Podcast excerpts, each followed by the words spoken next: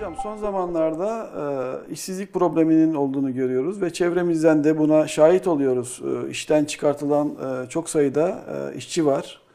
Özellikle dijital sürecin de artmasıyla işsizlik had safhaya ulaştı. E, siz e, işsizlik sorununa nasıl bağ- e, bakıyorsunuz? Nasıl değerlendireceksiniz bu konuyu? Buyurun. Evet, işsizlik sorununa büyük bir sorun olarak bakıyorum. Evet. Ama bu son zamanlarda bir sorun değil, bu milletin temel sorunlarından bir tanesi. Yani sadece mevcut hükümetimizin dönemiyle oluşan bir şey değil. Önceki hükümetlerimizin de temel e, programlarında sorun olarak addedilen, Evet. e, iktidara talip olan bütün partilerinde çözüm konusunda en öncelik vermiş olduğu konulardan bir tanesi işsizlik sorunu. Yani istihdam oluşturma.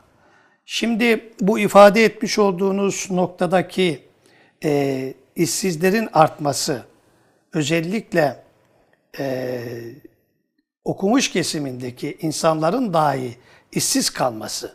Yani okuyup iş bulamayanlar değil. Daha önce okuyup belli bir yere yerleştiği halde uzun yıllarda çalışmış olduğu kesimlerden artık işsiz kalıyor.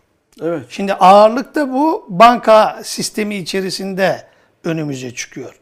Ben buna banka kendi çocuklarını sistem yemeye başladı diyorum. Allah. Kendi çocuklarını yiyor. Şu ana kadar kendi sistemine hizmet eden, oralarda belli maaşlarla mevcut sistemi devam ettiren bu milletin çocuklarını artık diskalifiye etmeye başlıyor. Neden? Çünkü dijitalleşiyor. Evet. Personel gideri 200 binin üstünde bir personel var banka Evet. e, sisteminde. Bunların ciddi bir maliyet getiriyor. Bunları şimdi azaltabildiği kadar azaltıyor. E bunu nasıl yapıyor? İşte çıkartılan yasalarla. Yani bu milletin yönetici çocuklarını, yönetici çocuklarına belli kanunlar çıkartıyor, sistemini kurduruyor. Sonra yine bu milletin kendisine hizmet eden çalışan çocuklarını şimdi işsiz bırakıyor. Ha milletin kendisine işsizliğin temel sebeplerinden olan banka düzeni sürekli zaten işsizlik pompalıyor. Şimdi nereden bakarsanız bir sorun.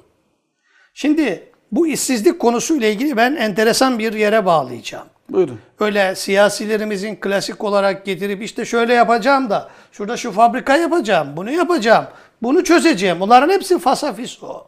Yapamazsın. Bugüne kadar yapamadığın gibi yarın da bu politikalar, bu politik anlayışlar, bu modeller devam ettiği sürece yapamazsın kardeşim. Bunun bir çözümü yok. Şimdi banka kendini kurtarmanın peşinde güçlü bir şekilde ilerliyor. Bu ilerleyişini de dijital olarak kendisini sağlama alıyor. Kardeşim benim diyelim 1 milyon param var. 1 milyon paramı ben gidip bankadan alamıyorum. 100 bin liraya kadar bana garanti veriyor. Ne demek bu ya? Şimdi insanlarımız bir şeyi anlasın diye bunu söylüyorum. Benim 1 milyon param var. Sen benim paramı dilediğin gibi insanlara satacaksın. Onu gerekçe göstererek ayrı mevduatlar oluşturacaksın. Onları da para olarak satacaksın. Ama ben paramı garanti noktasında baktığım zaman kanunen efendime söyleyeyim 100 bin liraya kadar. E ben 1 milyon 900 bin lira param ne oldu? Yani bankaya bir şey olduğu zaman benim hakkımı kim koruyacak? Bana bunu bir söyler misiniz? Devlet koruyacak. Kim koruyacak? Devlet korumuyor kardeşim. Yasal olarak diyor ki ben senin 100, 100 bin liranı korurum yasal olarak. Tamam. Kim verecek benim paramı? O para dediğimiz şey nedir? Benim alın terimdir. Evet. O para dediğimiz şey nedir? Benim emeğimdir. Benim ürettiğimdir. Siz şimdi burada böyle bir sistemin sürekli işsizlik oluşturan banka düzenine nasıl güveneceksiniz? Yani ben bana diyorsun ki ben bir, bir milyon lira paranı bana getir. Tamam ben getireyim sana. Ha, faiz düzenine inanmış biri için söylüyorum yani. Biz Allah muhafaza biz kormayı, koymayız. Evet. Bizim ilişkimiz olmaz. Ancak getir diyorsun ki ben sana ama 100 bin lirasına garanti veririm. 900 bin lira?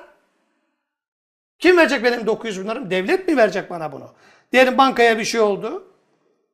Banka battı diyelim. Kim verecek benim paramı? Bu nasıl iştir ya? Halkın parasını kim koruyacak kardeş? Ha şimdi biz ne diyoruz burada? Şimdi bu işsizliğin buradan bu işsizliğin temel nedenlerine nasıl bağlayacağız?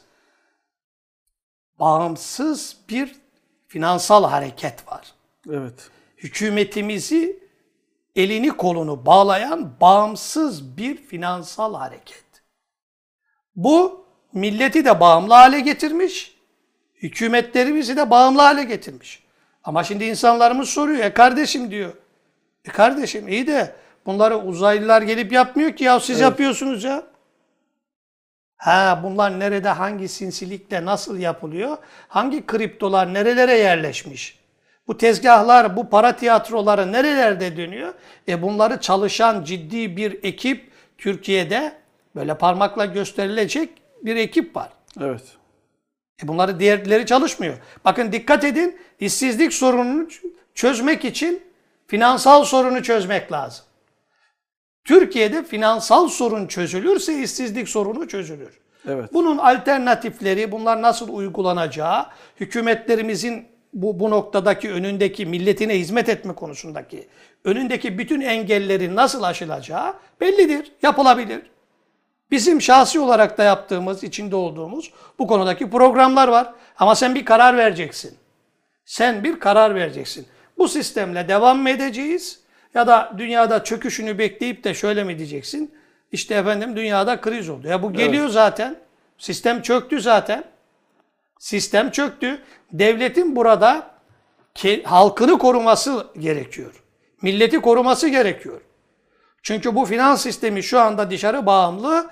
Yabancı banka düzeneyi bütün bizim finans sistemimizi operasyon yapıyor. Evet. E bu dolar operasyonunu kim yaptı? Uzaylılar mı yaptı? Halk mı yaptı ya? Hayır. Kim yaptı bunu?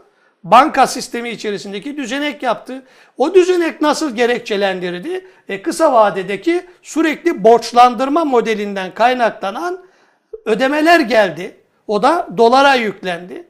E sen orası bozuk, orası bozuk. Sistemin her tarafı bozuk. Sonra kalkıyorsun Allah'ım bize yardım et. Ya Allah sana yol gösteriyor. Allah sana niye yardım etsin ya? Niye etsin? Yani İnsanlarımız, insanlarımız bugün devletin belli kademelerinde bulunmuş.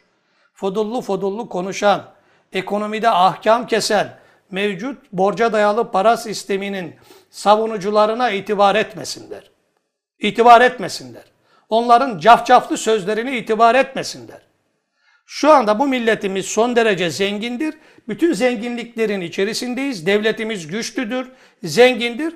Ama kurulu finans sistemi devletimi esir almış, milletimi esir almış. bir yandan da kurulu sistem yine işsizlikten de faydalanıyor. Şöyle hocam, e, yani bir yandan e, söylediğiniz gibi bankacılık sistemi yani dijitalleşme sürecinde eleman çıkartıyor. Çıkarttığından dolayı işsizlik maaşını devletten alıyor çıkan iş- e, personel. Devlet de o parayı bulmak için bankadan veya bankacılık sisteminden borç alıyor faizle yine. Şimdi bir çark var. Çok bir- enteresan. Bir, çark var. Bu çark e, insanlar ihtiyaçlarını giderirken sürekli borçla üretilmiş paraya ihtiyaç duyuyor. Ve burayı da kim kontrol ediyor kardeşim? Bu bankacılık düzeni kontrol ediyor. Müthiş bir şey bu. ya. Bankacılık düzeni kontrol ediyor. Bu banka finans sistemi Türkiye Cumhuriyeti Devleti'ne savaş açmıştır. Açık net söylüyorum. Türkiye Cumhuriyeti'nin sınırları içerisinde bulunan bütün millete savaş açmıştır. Onu da koyun bir tarafa. Bu faiz düzeni Allah'a savaş açmıştır. Şimdi o sizinle sürekli savaşıyor. Devletiniz de savaşıyor. Milletiniz de savaşıyor. İnandığınız Allah'ın prensipleriyle savaşıyor. E siz ne yapıyorsunuz? Siz ne yapıyorsunuz?